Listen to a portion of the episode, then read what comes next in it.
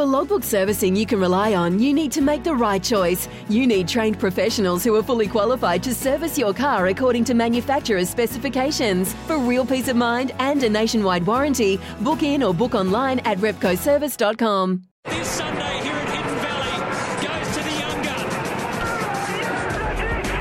Michael Caruso is now a V8 supercar race winner.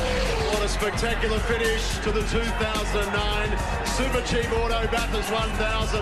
In third place for Gary Rogers Motorsport, Lee Holdsworth and Michael Caruso. This has been a very, very impressive run for Michael Caruso. He's still got 1.8 seconds in hand, and this is going to be a very sweet victory. Can you believe it? Well done, Michael Caruso. Beautiful drive, Michael Caruso.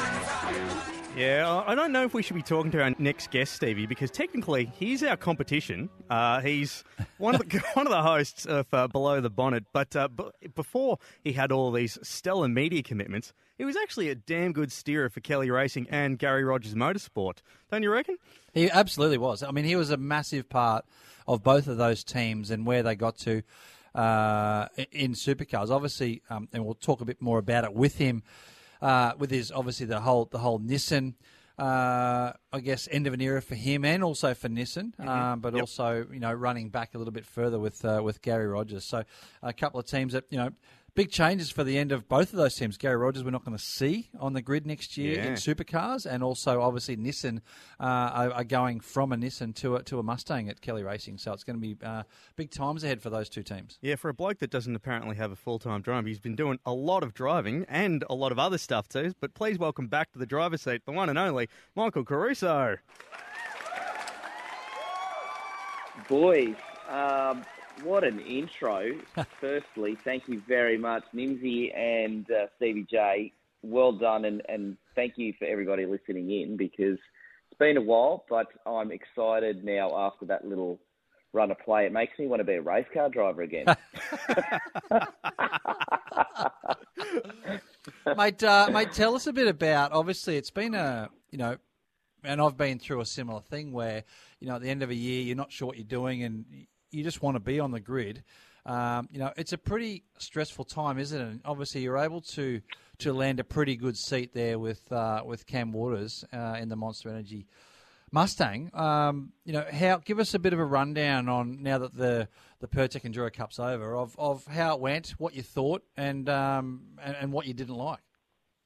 Um, well, it's definitely a different scenario, mate, and you, you hit the nail on the head. I mean, when you're when you're a main series driver, and when you've been doing it for you know ten plus years, which I was very fortunate enough to do, um, it, it's quite a different role to uh, support another driver in their their chase for not just glory at the three biggest events of the year, but obviously their championship is um, you know at stake as well. So uh, I'm very fortunate that Cam is a really good guy, and uh, he was pretty excited to have me along in the team. And we'd gone door to door for many years, and I, so I knew he was a good steerer. But um, he, you know, I guess he trusted me with the car and trusted my feedback, which made that transition very easy because um, you know going into a different team, a new team, new car, uh, there's all those, uh, you know, I guess chemistry Yeah. um, that needs to come together so you can get the most out of it. Um, you know, not just for yourself on a personal level, but for the team Yeah. and uh, the other driver as well. Did you have much to do with with Cam before that? I mean, I know you raced against him, uh, but socially and all that sort of thing, did you have much to do with him? No, not really. So on a social level, um, we did have a period. Uh, we spoke about it actually when we when we joined up, where we were literally qualifying next to each other for probably six or seven races. I can't remember what year it was. Um, You and mustn't have taken each other out because uh, because because he wanted No, you with him exactly. in the Enduros. yeah, we never had those awkward moments where you're like, oh, remember how you used to be a, uh, I don't know, are we allowed to swear on this show? Yeah, go for your life. Used to where we Yeah.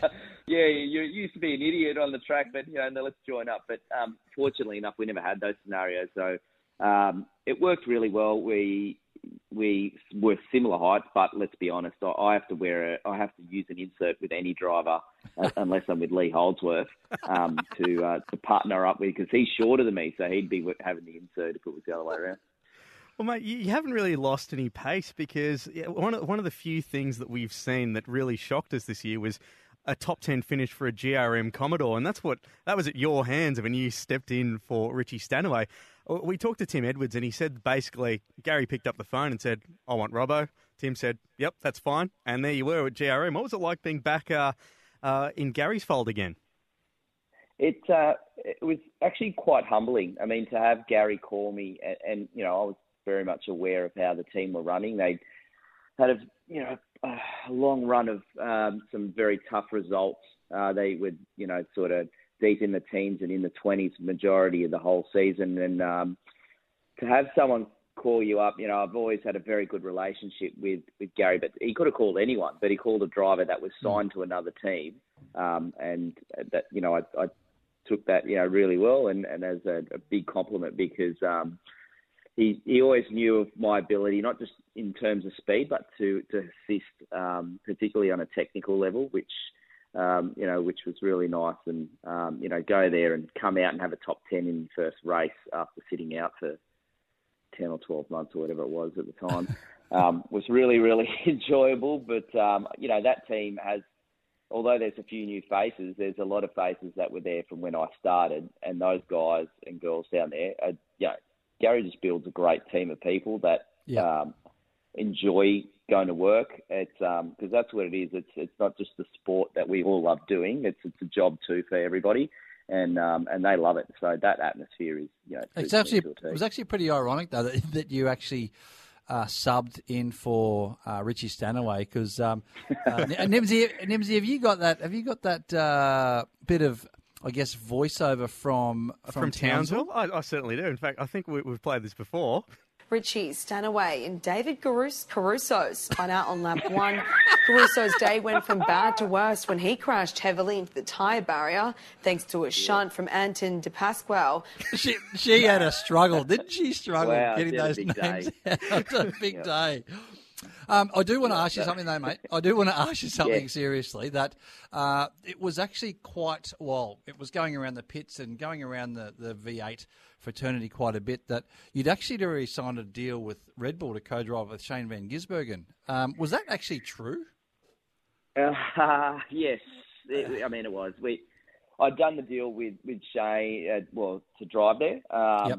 Once I'd learned, uh, you know, my position wasn't going to be available um, with Kelly Racing, and yep. um, so you know, obviously, it was pretty cool to, firstly, to to speak with them and have you know Roland, um, you know, have hold me in high regard enough to to be with those guys, and yep. um, it obviously, and it you know, it was always going to be a stretch in literally um, me driving with Shane. Yeah, yes. the height wise. well, Shane wouldn't have to. Shane wouldn't have had to get out of the car. You could have just run a second lot of belts on his could, lap, and you would have been just, sweet. I, I, could have sat on his lap exactly, yeah. kept driving.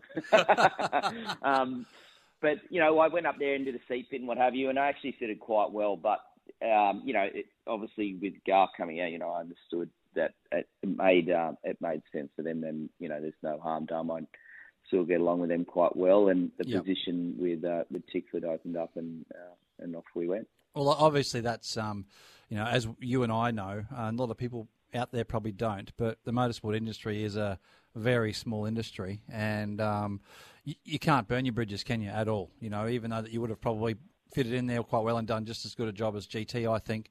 Um, obviously, that opportunity and that was their decision, so you just had to move on. And luckily enough, you uh, you got a pretty good gig, I think, uh, in with Cam Waters, which was probably a bit better fit. Yeah, look, I, I don't take things personally. I mean, I understand it's a big business. Um, I've been around long enough to understand the realities and the commercial realities which we all talk about so much in motorsport. Um, you know, it, it is a small community, and you're spot on, mate, because you just never know when another door might open and who might be there opening it up. So, yeah. um, you know, not all drivers operate like that, or all people in pit lane. Um, but yeah, I mean, I'm you know, I, I think that sort of stuff, uh, that character, is, is, something you know you you either have and you've been brought up that way, or you, you sort of don't have it. Robo, one thing that I've loved uh, since you stepped aside from full time driving is your media commitments, mate. I mean, RPM and uh, obviously the Below the Bonnet podcast. It's just been great to we we're sort of seeing a side of the sport that we never used to see before by guys that are actually you know still fresh in the game. But uh, the thing that really really went on and on this year was of course parity. and a bloke that spent a lot of time driving in a Nissan and you look at Nissan, they they finish up its supercars time with three wins, 17 podiums, and four poles since its debut uh, when Car of the Future came in in 2013. This year, we've had so many parity changes trying to get everything up to speed. You feel like maybe if someone tried that much with the Altima to, to match the Commodore and the Falcon, we might not be seeing Nissan, you know, bugger off out of the sport.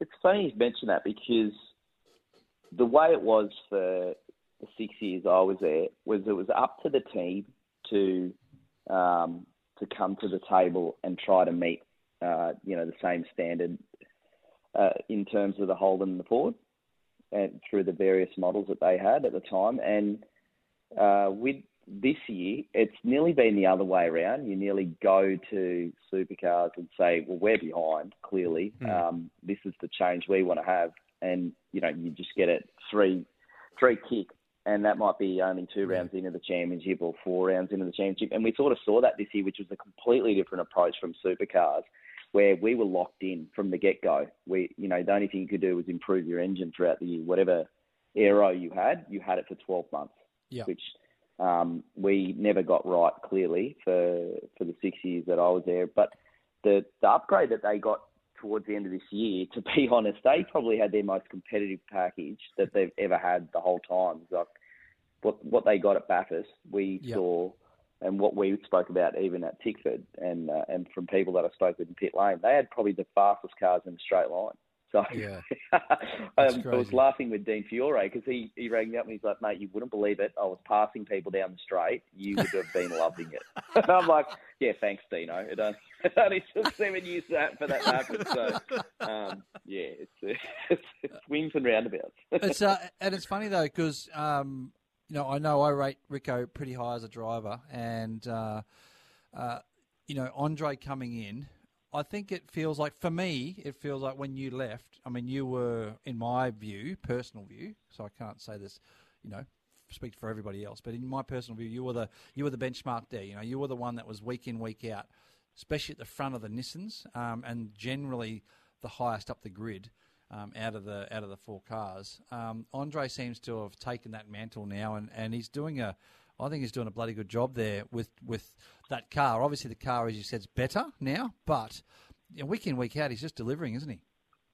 Yeah, he's doing a good job, and I think um, you know he's, utilising what, what he has within the team. So that's all you can do when you're a driver. You you know we we hear lots of commentary around people saying, "Oh, that guy hasn't got it," or "This girl has it," and that one hasn't got it. You know, and everyone's got their opinion of, "Oh, yeah, they're too old or they're too young, and they'll come good." But the realities are, all the teams in pit lane um, are in different situations, particularly financially, and we don't talk about it too much because no one really wants to go into a race meeting conceding that they don't have the goods to do the job. But the realities of our sport, unfortunately, is that there's there's no spending cap, and I'm not saying there should be one, but um, you can spend as much money as you've got. So if, if there's teams at the front of the field that are spending apparently, uh, you know, in excess of ten million dollars on two cars, that would have been more than we were spending on four cars at the time while I was at Nissan. So hmm. put that in perspective. You, well, how you how you squeeze more out of it, um, spending less money is, is extremely difficult, you know, situation. Well, speaking of speaking of money, obviously there's there's a pretty big uh, obviously push for another series with regard to the Australian Racing Group, and you know TCR's at the forefront of that. Mate, speaking of obviously next year in 2020, now that your your supercar driving duties are done this year, um, yep. you know I would assume you're rolling. I'm not sure if it's confirmed or not yet. Are you rolling over with Tickford for another year there with Cam? Yeah, so I can stay with Cam, there, and the, yep. you know the, the, relationship works really well. Um, as to you know, doing anything else? It's it's hard to know, and and again, it comes down to having that support, um, you know, from a corporate level to Yep. to be able to you know utilise opportunities that are available to me. You know, like lo- there's lots of interest, um, and we hear it, lot, you know, lots up and down pit lane. The opportunities are are there, um, and I'm fortunate enough that not just in You can actually have a lot of opportunities if you bring a bag of green notes. There's so many great way of putting opportunities. it, mate, because that's exactly right. It's, and Yeah. they are. You know, we, you know, to, to the some of the drivers coming into the category in supercars, in particular, they they have to work their butts off out of the car to make those opportunities happen because it's not happening from just pure skill. There's obviously an element of um, financial support to the team that, that needs to come with it, and that and that's no different in any category. So um, for these you know drives to become fruition, you you need that support, and um, you know it doesn't just come out of thin air. Someone's got to pay to run the car, tyres and petrol and oil and everything costs money. So it's Yep. uh, you know again when as you grow a bit wiser, you you understand that more and more, and um, and that's yeah the realities of motorsport. Well, Robbo, it's it's been a blessing in disguise having you um, not have a full time drive because we have been seeing you on RPM below the bonnet's doing fantastically. And uh, just another thing too, mate, in the below the bonnet co-drivers cup, you actually beat Luffy, and we've said the entire year that he's the king of the co-drivers. So you've done you've done all right. we we've loved doing the the co-drivers cup. I mean, Stevie J would know. It's something we've spoken about within the driver community in up and down pit lane for years and years and years. That you know, when it comes to those sessions, it, those the drivers within it, uh, they take it so seriously. And now being there and seeing it, I can see, yeah, I see why they do it. You know, they they only get a few opportunities a year to show their talent. Um, you, you've got to know when to. to Yeah. I mean, obviously, the, between the the ones that make mistakes and don't, you obviously got to know when to use it. But um, yeah, it's been lots of fun. Um, GT flogged everybody this year, so I said to Cam, you know, mate, what have I got to do? It Well, Cam and the engineer, because the engineer normally dictates what tyres you're on. Um, boys, what have I got to do to make sure I get some really nice tyres for these sessions? Because there's more on the line now For than ever before. I mean, fifteen dollars fifty, boys. I mean, please, that's that's more money than winning Bathurst. Oh, mate. I, and, I, and I just keep thinking that it's so lucky. It's so lucky that, um, you know, thinking of the Co Drivers Cup and how important it is. Could you imagine if it wasn't Scotty Mack that did that in qualifying at, at uh, the Gold Coast, if it was Alex Premat that did it in the Co Drivers Cup? Ooh, Oh, it'd be a hard. It would be hard to come back from that. Yeah, it would be. I mean, and that's the thing. You you measured in the in the co-driver sessions or when the co-drivers are out there by near like you know everyone seems to measure everyone by how many mistakes they make. Yeah. Which is a weird scenario. So um, yeah, you you very heavily judged. I mean, everyone normally is, but you know you're obviously you're there to support the main driver. So the last thing you want to do is is ruin their uh, opportunity. It- yeah. But um, yeah, It's a hard. It's a hard position, isn't it, mate? Like, oh, sorry, Nims, I know we got to wrap it up. No, but no, you're good. Like, it's it's you've got to do the best you can. You got to drive as fast as you possibly can. You've got to make no mistakes, but you've got to be remember that if you do make a mistake, it's going to cost the main driver a heap of points. Like, it's it's a Yeah, really hard position to be in, isn't it? Sandown, didn't we? We saw that at Sandown, you know, with that co-drivers race when it Yep. got a bit greasy and there were people making mistakes, and the ones that didn't, you know, obviously hung on to it and did well. But um, you know, you're normally driving in a car that you're not familiar with, a car that it's not set up for you as well. You know, it's normally set Yep. up around the main driver because they're going to have to do the majority of the work and go the fastest. So it's it's not an easy position to be in, but it is it's a challenge. It's a good challenge. I, I enjoyed it this year. Um, you know, driving with the team, and it's it's you know that's that's what I love about motor racing. You, you just you, You never just love the know. wild Um, cards that come in, don't you? well, that was that was interesting, wasn't it? And here we're talking about the Kostecki brothers. Yeah, yeah. So I thought that that was. Uh, I thought I thought I'd just slip that one in to see what you thought of that. Yeah, that, I mean, it was disappointing. I mean, 28 laps into a 500 kilometre race, um, yeah, to to get stuck in the fence, it was, you know, disappointing. Not just for me because I was at the wheel, but um, you know, Cam was probably was really upset because you know he's trying to have a crack at the championship, and the way the race panned out, we we would have had a, you know a shot. We had a very good shot to be in the podium because um, Yep. we were already up to about P6 by then. So Yeah, and you're Um, actually in front of Lee, yeah. in front of Lee Holdsworth, who ended up finishing Yeah. third at that point. So you were right there at the front.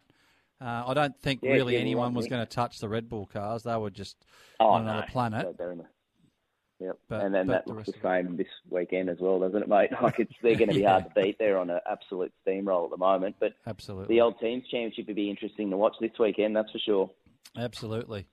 Cannot wait for that one. But uh, Robbo, mate, we, we really appreciate you taking some time out to chat with us. You're always welcome back here on uh, on the Oh, driver's seat, mate. And uh, and also thank you for being appreciative of the intro at the start because when we gave oh. one to Dave, he actually said, "Oh, can you give me a different song?"